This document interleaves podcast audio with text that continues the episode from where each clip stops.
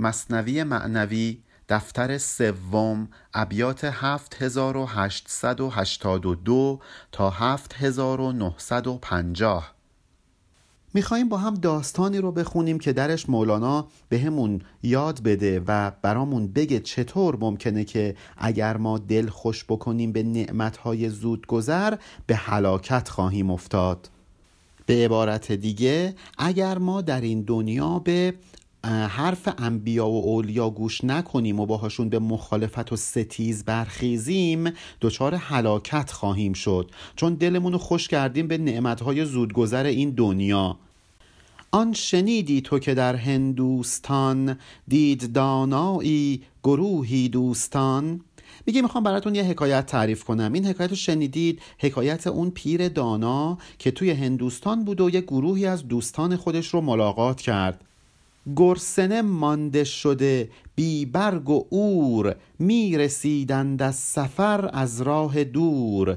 بالاخره این دوستان حکیم از یه راه دوری به هند رسیده بودند. در طول راه هم هرچی داشتن و نداشتن خورده بودند. الان گرسنه و بی برگ و آزوقه بودند برهنه بودند. چون داشتن از یه سفر دور و درازی می اومدن مهر داناییش جوشید و بگفت خوش سلامیشان و چون گلبن شکفت.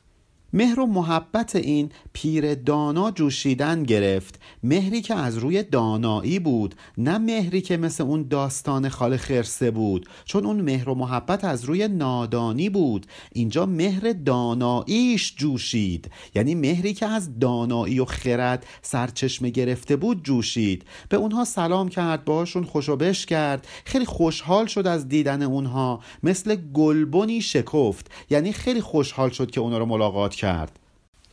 گفت دانم از تجوع و از خلا جمع آمد رنجتان زین کربلا.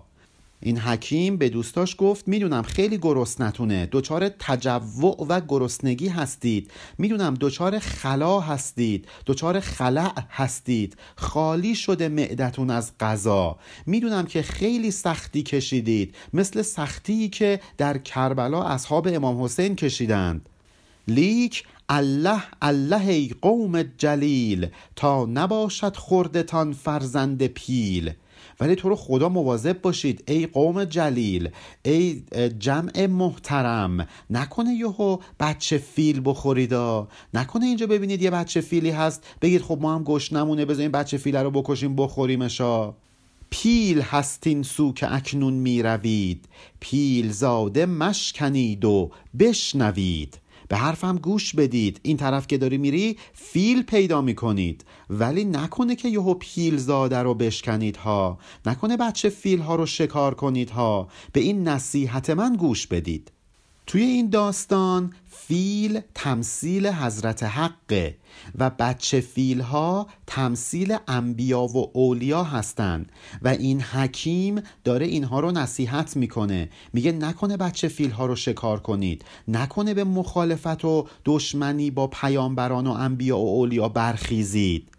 اینها یه فیلی مواظبشونه. خداوند هوای این انبیا و اولیا رو داره. یهو یه عذابی به سرتون نازل میشه.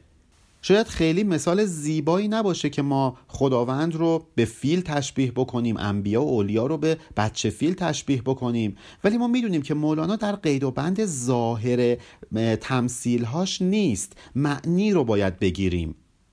پیل بچگانند اندر راهتان سید ایشان هست بس دلخواهتان. میگه همینجور که دارید میرید بچه فیلایی رو می‌بینید خیلی مظلوم یه گوشه نشستن. با خودتون میگید کاری نداره که بذار راحت اینا رو شکارشون کنیم. بس ضعیفند و لطیف و بس سمین لیک مادر هست طالب در کمین. این بچه فیلا خیلی ناتوانند لطیفند خیلی هم فربه و چاقند. ولی بدونید که مامانشون حواسشون به این بچه ها هستا. در کمین کسی هستند که بخوان به این بچه فیل ها آسیبی برسونند شاید فرعون با خودش می‌گفت حضرت موسی خیلی ضعیفه من به راحتی می‌تونم شکارش کنم. شاید حضرت عیسی رو می‌تونستن خیلی راحت به صلیب بکشن. قریش فکر می‌کردند که حضرت رسول رو خیلی راحت می‌تونن بکشن ترور کنن. ولی اینها نمی‌دونستند که یه مادری مواظبشونه. اینها نمی‌دونستند که خداوند هوای اینها رو داره. از پی فرزند صد فرسنگ راه او بگردد در حنین و آه آه. مادر این بچه فیل ها صد فرسخ راه رو میاد. ناله کنان و آه زنان ولشون نمی‌کنه. تا آخر پای بچه فیل ها وایساده. خداوند هم رسولهاش رو و پیامبرانی که فرستاده رو رها نمی‌کنه. و تا آخر پاشون وایساده. آتش و دود آید از خرطوم او. الحذر زان کودک مرحوم او. اون مادر بچه فیل ها از شدت هیجان و عصبانیت از خورتومش آتش و دود خارج میشه. مواظب باشید الحذر. مواظب باشید از کودک مرحوم او یعنی کودک مورد علاقه او. مواظب باشید که به کودک مورد علاقه او آسیبی نزنید و الا دچار آتش و دودی میشید که از خورتوم این مادر بیرون میاد. در واقع ما باید مواظب باشیم که با اولیاء الله دشمنی نکنیم و الا دچار عذاب الهی میشیم. اولیا اطفال حق قنده پسر در حضور و غیبت ایشان با خبر. اولیاء الله مثل کودکان حضرت حق هستند. همونطور که یه مادر همیشه حواسش به فرزندش هست خداوند هم همیشه حواسش به اولیاء الله هست. ولی اینجا یه نکته وجود داره. خب اولیاء الله هم مثل ماها بشر هستند. پیامبرش هم مثل ما بشر بود. یک سری از هوایج و نیازها هست که بشر باید رفع بکنه. اینطور نیستش که یه نفر 24 ساعته در حال عبادت الهی باشه. ممکنه خب در جنگ باشه. ممکنه رفته باشه خرید بکنه. ممکنه داشته باشه با دوستاش بگو بخند هم بکنه. اشکالی نداره. ما همه آدمیم. میگه چه در حضور باشن چه در غیبت. چه تام و کامل اینها حواسشون به خداوند باشه. چه خب به دلیل رفع هوایج بشری لحظاتی از خداوند قائب باشند فرقی نمی‌کنه. خداوند حواسشون به اینها هست. مثل بچه فیلی که گاهی اوقات در آغوش مادرشه گاهی اوقات هم از مادرش دور افتاده. فرقی نمی‌کنه. مادر حواسش به این بچه هستش. قائبی مندیش از نقصانشان کو کشد کین از برای جانشان. اگه بچه فیل از مادرش قائب شد از مادرش دور افتاد نگو خب این ضعیفه الان به راحتی میشه شکارش بکنم. مادر میاد انتقامش رو ازت می‌گیره. کشتکین یعنی انتقامش رو می‌گیره از برای جانشان. انتقامشونو که شما جون اونها رو گرفتید رو ازتون خواهد گرفت. گفت اطفال منند این اولیا در غریبی فرد از کار و کیا. یه حدیث هست که خیلی همخونی داره با آیه هفته سوره رعد. میگه الخلق کلهم ایال الله. مردم همشون مثل ایال و خانوار خداوندند. احبهم الله. خدا اونیو از همه بیشتر دوست داره. انفعهم لعیاله که واسه مردم دیگه سود بیشتری داشته باشه. خدا کسی رو دوست داره که سودش به مردم برسه.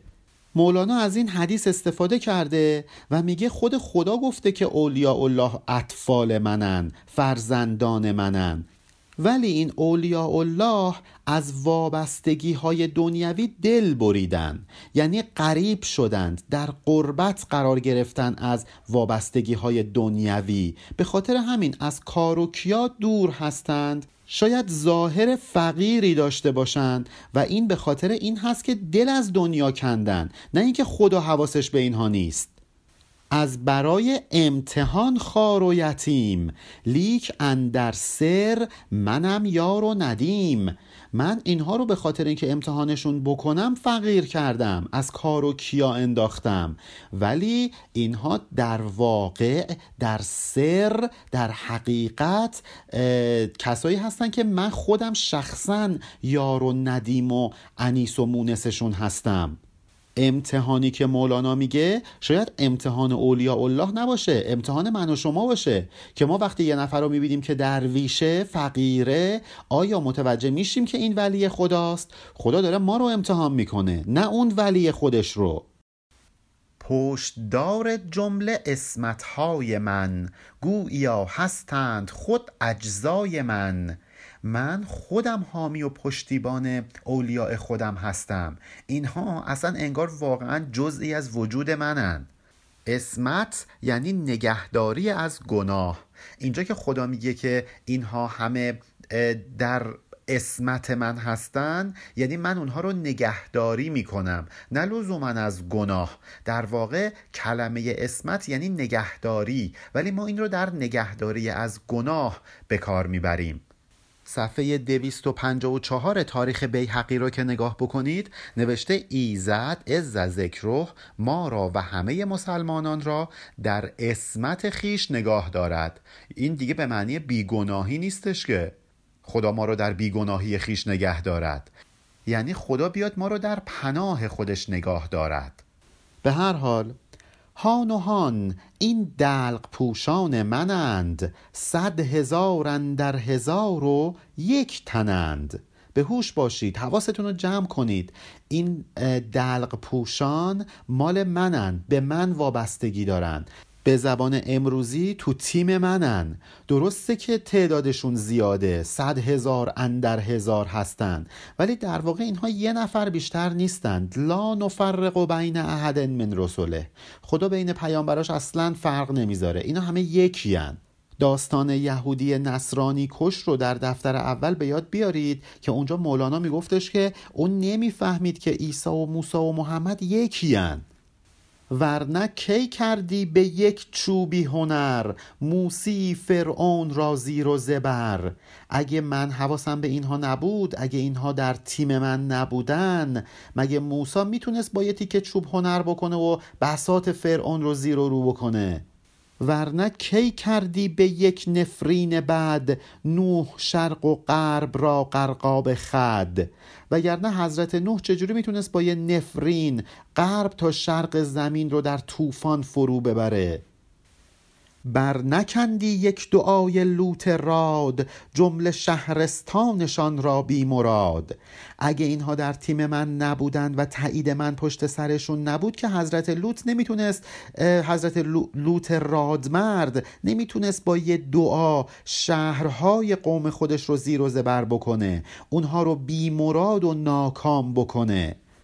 گشت شهرستان چون فردوسشان دجله آب سیه رو بین نشان. اون شهر مثل بهشت قوم لوط تبدیل شد به یک رودخانه سیاه. برو نشانه ها و آثارش رو ببین. ببین چطور عذاب الهی بر اینها نازل شد. می‌خواد بگه که اگر ما به اولیاء الله پشت بکنیم و آزار و اذیتشون بکنیم عذاب الهی نازل میشه بر ما. مثل این که اونها اگه بچه فیل رو میخوردند مادرشون میومد و عذاب بر اینها نازل می‌کرد. سوی شام است این نشان و این خبر. در ره قدسش ببینی در گذر. نشانه های این قوم لوط سرزمین اینها شهرستان اینها در مسیر قدس واقع شده در کشور سوریه و در مسیر دمشق واقع شده. اگه داشتی می‌رفتی بیت المقدس زیارت برو و آثارش رو ببین. البته اینو بدونید که در قدیم شام سوریه و لبنان و فلسطین و اردن همه رو شامل می شده سرزمین لوط هم در فلسطین بوده. به خاطر همینه که بهش میگه شام. شهر این قوم لوط هم شهر صدوم بوده در شرق رود اردن. اتفاقا جالبه الان در زبان انگلیسی سکس مقعدی یعنی سادمی یا سادمایز یعنی سکس مقعدی کردن که از همین کلمه سادم گرفته شده همین شهر صدوم که لوات می‌کردند. صد هزاران زنبیای حق پرست خود به هر قرنی سیاست ها به دست. این همه پیامبران پیامبرانی که از طرف خداوند اومده بودند برای قوم خودشون عذاب نازل کردند از طرف خداوند. سیاست ها به دست یعنی برای قومشون کیفر فرود آوردند. از خدا خواستند که اونها رو عذاب بکنند. گر بگویم وین بیان افزون شود خود جگر چه بود که کوه خون شود؟ اگه بخوام براتون بگم چه بلاهایی سر قومهایی اومد که با انبیا دشمنی کردند جگر که هیچی کوه هم پرخون میشه. می‌خواد بگه جگر آدم که تحمل نمی‌تونه بکنه هیچی کوه هم نمی‌تونه تحمل بکنه و این سرگذشت سخت رو بشنوه. خون شود ها و بازان بفسرد. تو نبینی خون شدن کوری و رد. وقتی که کوه هم کلام حق رو شنید تجلی حق بر او نازل شد به خون تبدیل میشه زنده میشه و بعد دوباره به مرحله جماد باز میگرده. ولی تو این تحول رو نمی‌تونی متوجه بشی. به خاطر اینکه چشم حقیقت بینت کوره رد و مطرودی. مولانا چند جای دیگه هم این مفهوم رو بیان کرده که مثلا ستون حنانه وقتی شروع کرد به گریه کردن میگه شماها که نمی‌بینید گریه ستون حنانه رو به خاطر اینکه از حواس انبیا بیگانه اید. نه اینکه اون ستون واقعا گریه نمی‌کنه. می‌خواد بگه اینها تمثیلی نیست که قرآن بر کوه نازل شد کوه متلاشی شد. واقعا این اتفاق افتاد. اگه تو نمی‌بینی به خاطر اینه که کوری و رد. طرف کوری. دوربین تیز چشم لیک از اشتر نبیند غیر پشم. عجب کوری هستی تو طرف کوری یعنی عجب کوری. تو درسته که دوربین تیز چشم هستی ولی در امور دنیوی و مادی خیلی بینا و موشکافی مشکلت اینه که وقتی یه شطور می‌ذارن جلوت به جای اینکه به زرافت خلقت این حیوان توجه بکنی و به وجود خالقش پی ببری یه مش پشم می‌بینی. نمی‌تونی به عمق حقیقت خلقت شطور پی ببری بلکه فقط ظاهرش رو می‌بینی.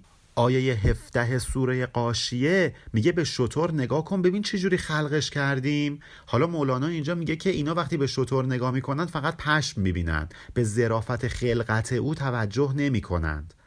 مو به مو بیند ز صرفه هرس انس. رقص بی مقصود دارد همچو خرس. یه نفر که داره سیرک اجرا می‌کنه یه خرسی رو میاره این خرس میرقصه.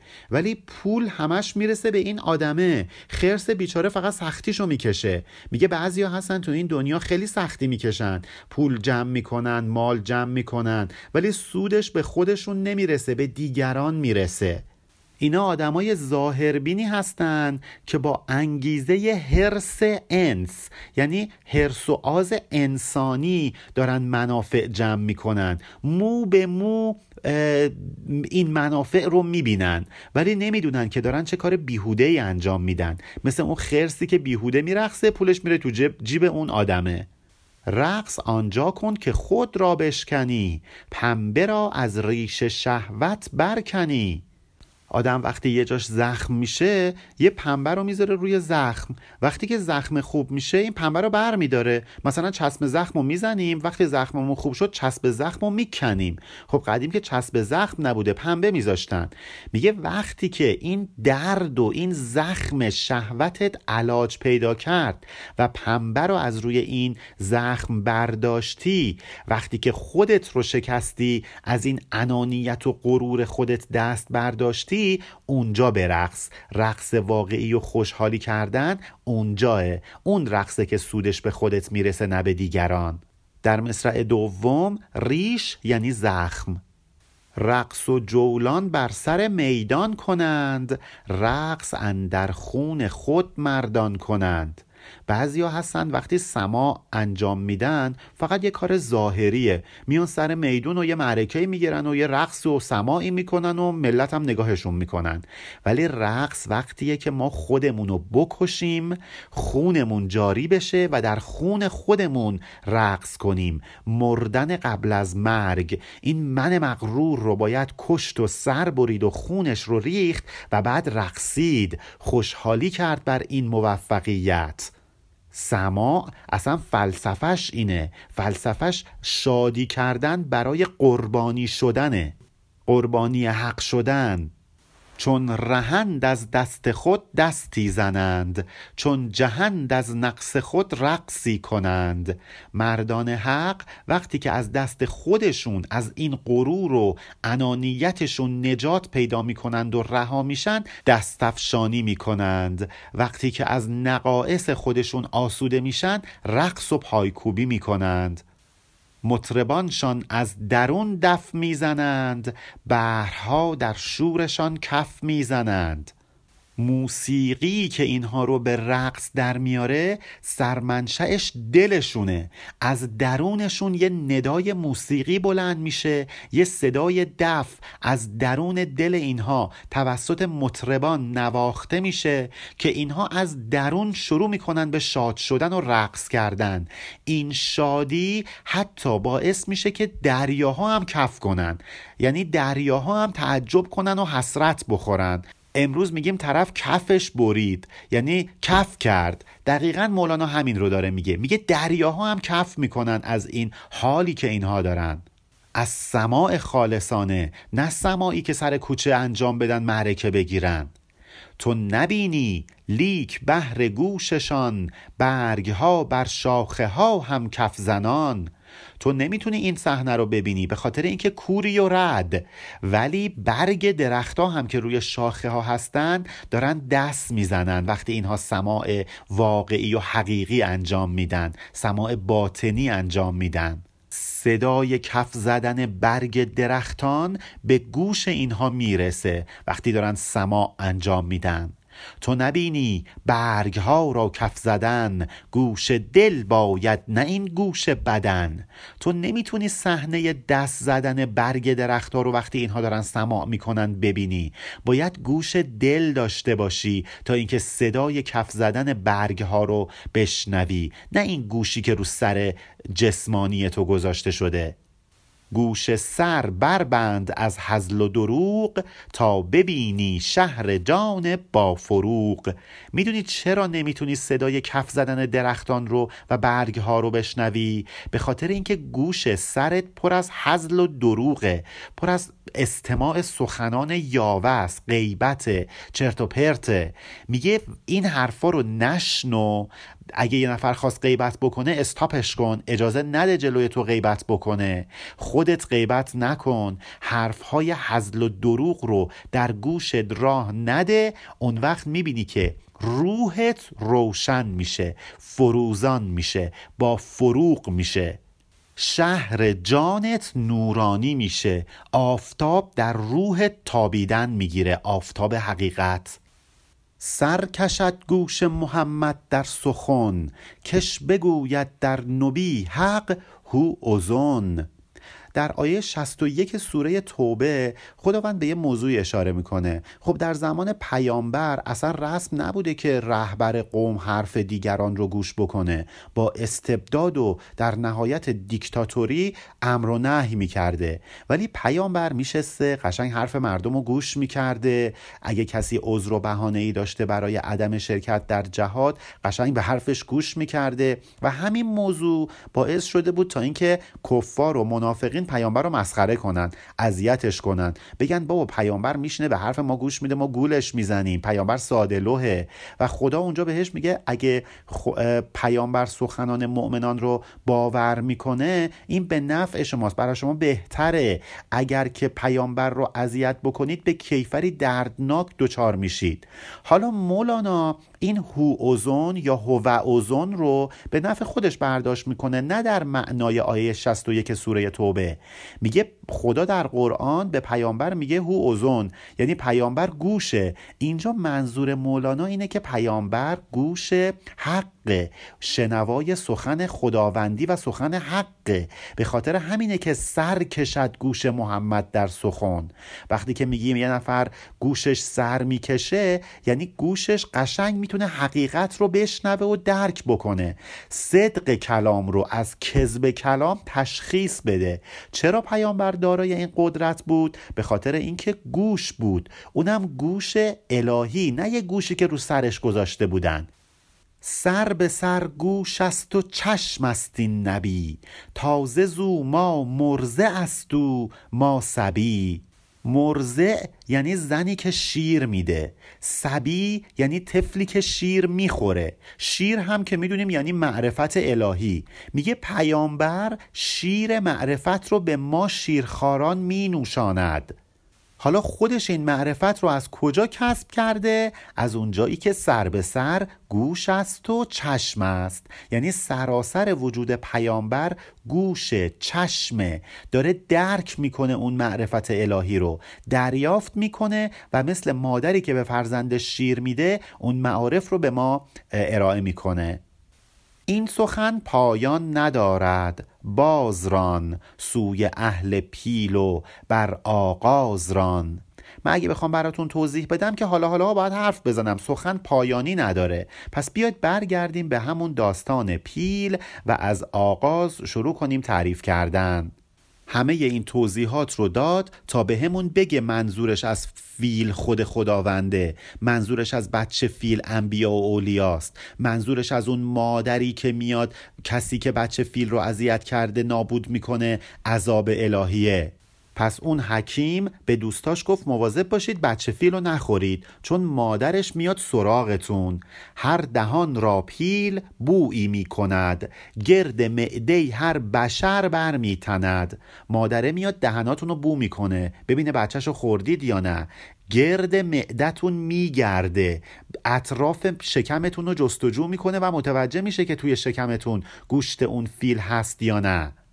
تا کجا یابد کباب پور خیش تا نماید انتقام و زور خیش این دهانها رو بو می‌کنه شکمها رو بررسی می‌کنه تا ببینه کباب فرزندش در کدوم شکمه. بعد میاد انتقام و زورش رو نشونتون میده. گوشت های بندگان حق خوری غیبت ایشان کنی کیفر بری. اگه گوشت بندگان خداوند رو بخوری غیبت اونها رو بکنی کیفرش رو می‌بینی ها. یادتونه دیگه آیه دوازده سوره حجرات میگه اگه غیبت بکنید انگار دارید گوشت برادر مردتون رو می‌خورید. گوشت برادر مرده خوردن هم کیفر داره. کیفرش رو خواهید برد. هان که بویای دهانتان خالق است. کی برد جان غیر آن کو صادق است. مواظب باشید که خدا میاد دهناتون رو بو می‌کنه. ببینه کی غیبت کرده کی نکرده. فقط کسایی جون سالم به در می‌برند که دهنشون بوی راستگویی و صداقت بده. وای آن افسوسی کش بوی گیر باشدن در گور منکر یا نکیر. بویگیر یعنی کسی که بو می‌کنه. میگه وای به حال کسی که فریب خورده و مسخره شده افسوسی شده و نکیر و منکر میان توی قبر دهنش رو بو می‌کنن. نکیر و منکر فرشته هایی هستند که میان از کفار بازجویی می‌کنن بشیر و مبشر فرشته هایی هستند که میان از مؤمنان در گور بازجویی می‌کنن. بنابراین دعا کنیم که بشیر و مبشر شب اول قبر بیان سراغمون نه نکیر و منکر. اگه دنبال بشیر و مبشریم باید مواظب باشیم که دلمون بوی گوشت نده بوی گوشت برادر مردمون رو نده. نی دهان دزدیدن امکان زان مهان نی دهان خشک کردن از دارودهان وقتی نکیر و منکر اومدن سراغت نمی‌تونی دهنتو ببندی و پنهان کنی تا اینکه اونها بوی دهانت رو نشنوند نه اینکه می‌تونی یه دارویی برداری بخوری تا اینکه دهانت خوشبو بشه.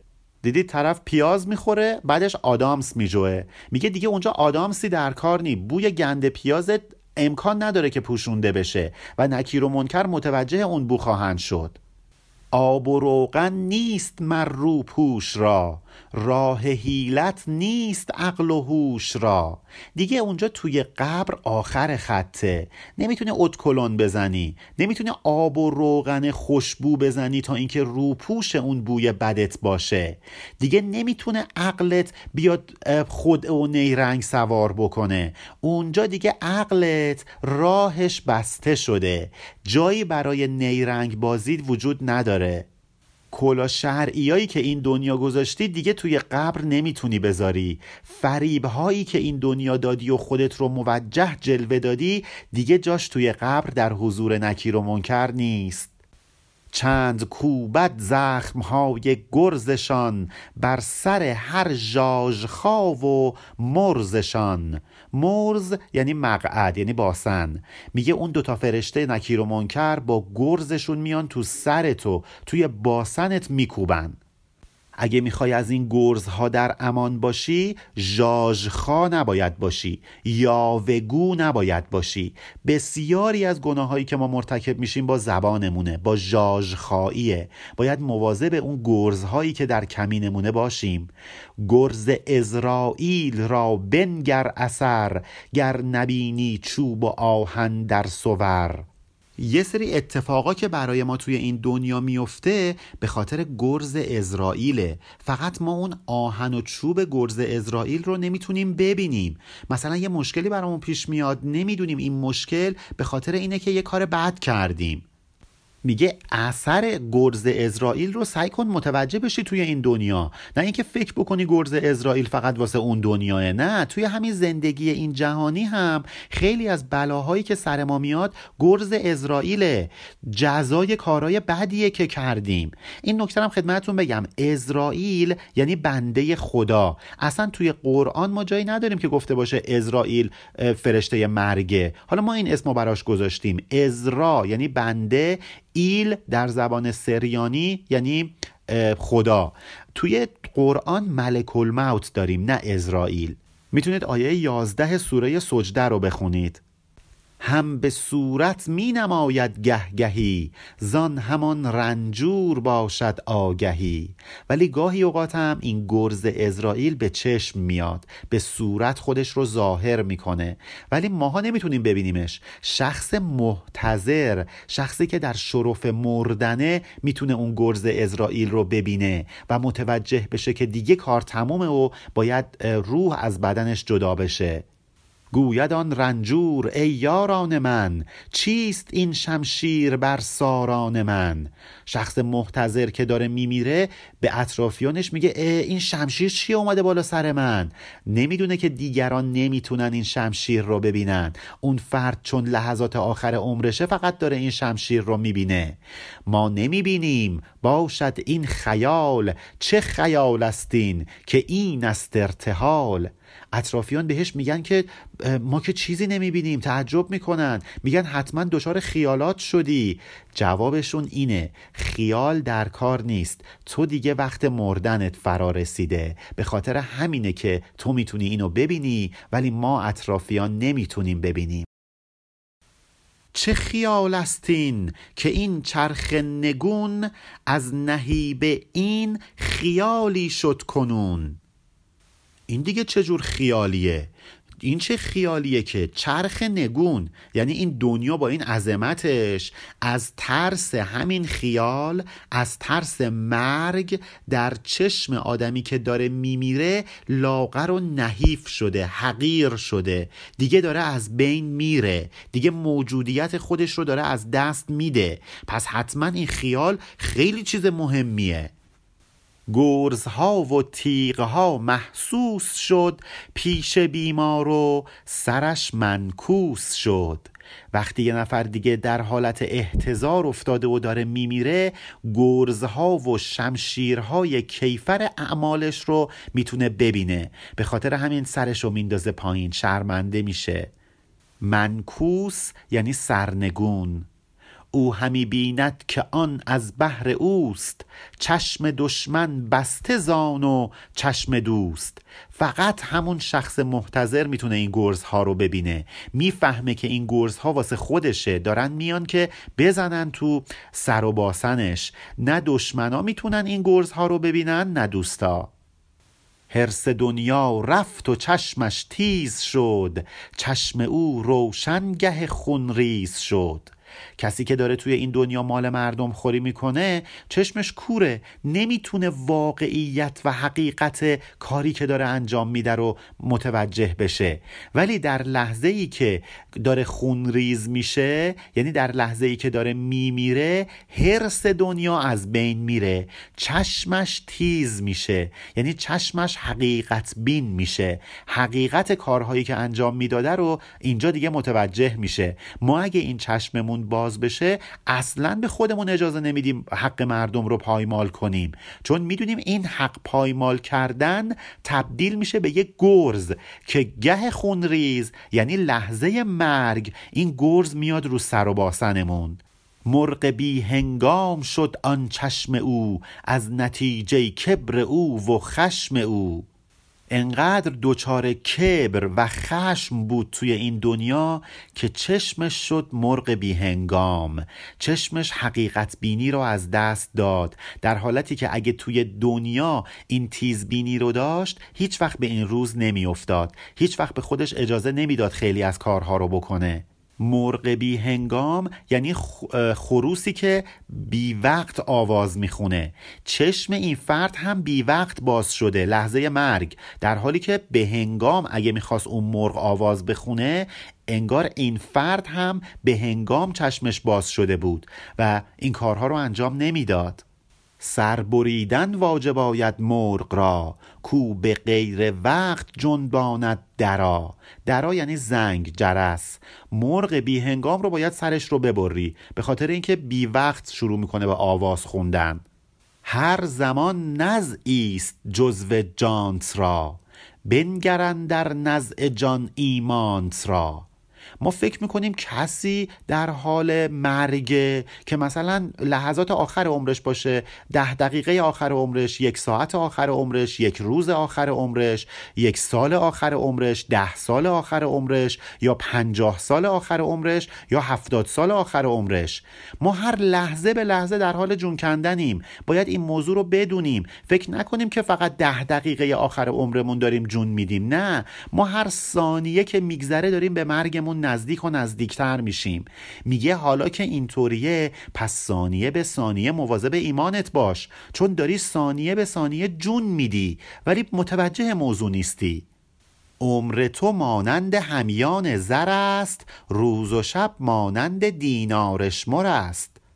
ماها مثلا هفتاد سال قرار عمر بکنیم. هفتاد سال میشه 25550 روز. انگار یه همیان زر یه کیسه زر به ما دادن 25550 تا سکه زر توشه.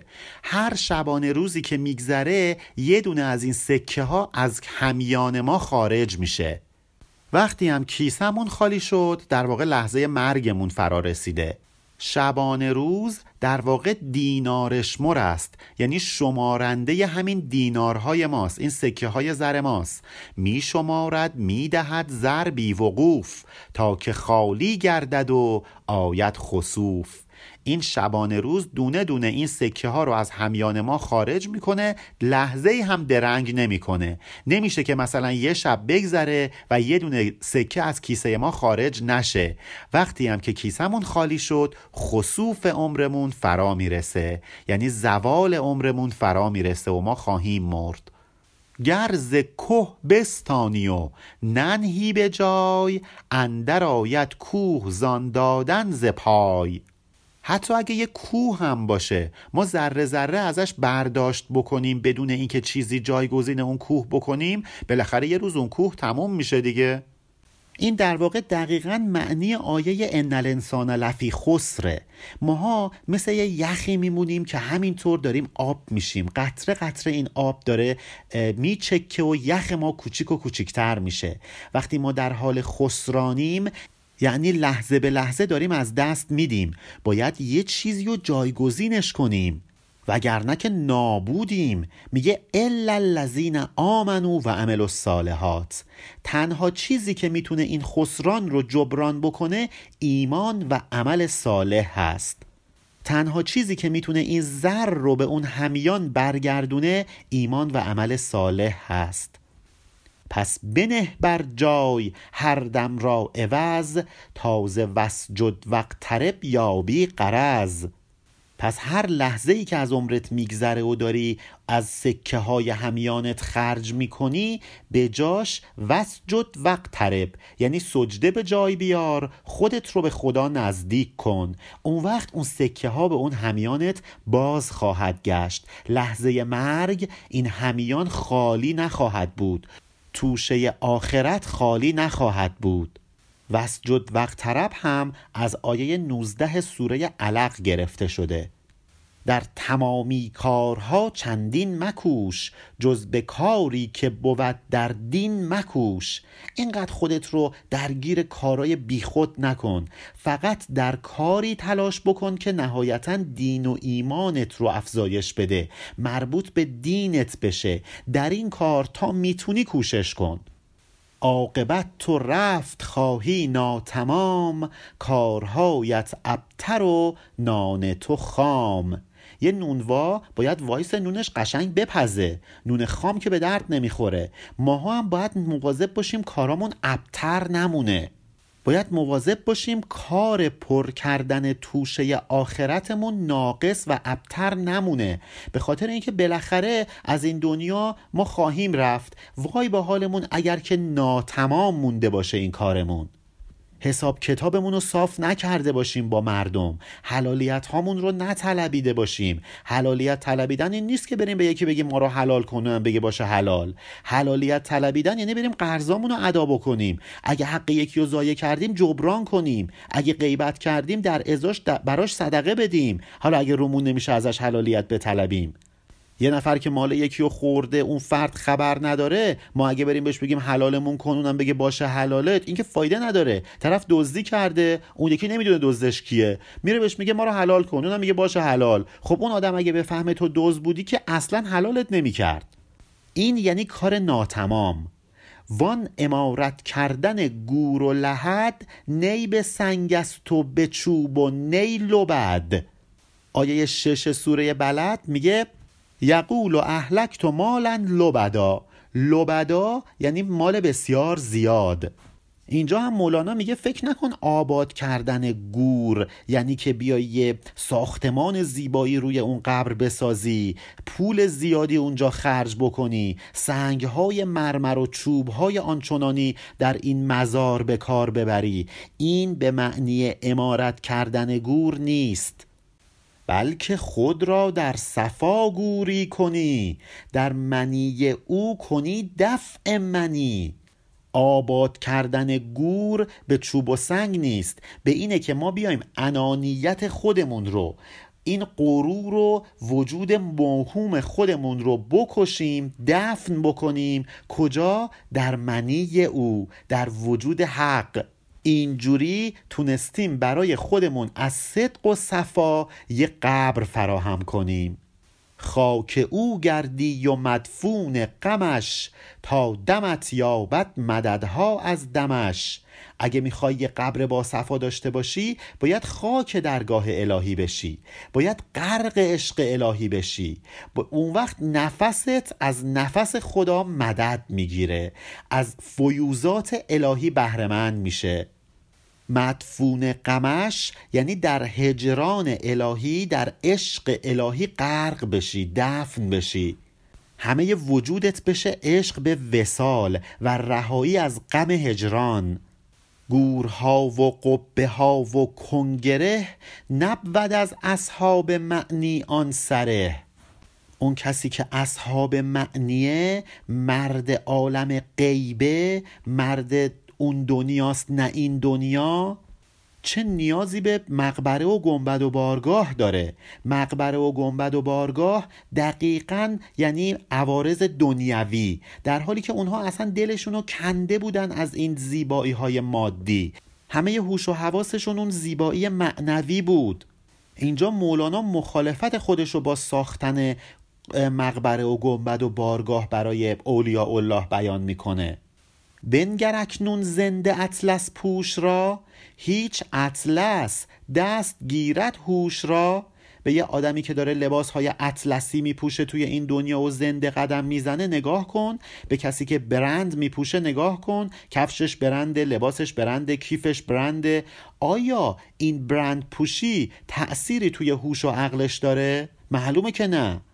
کسی که خودشو اسیر این زیورهای دنیوی کرده باشه در عذاب منکر استان جان او. کجدم غم در دل غمدان او.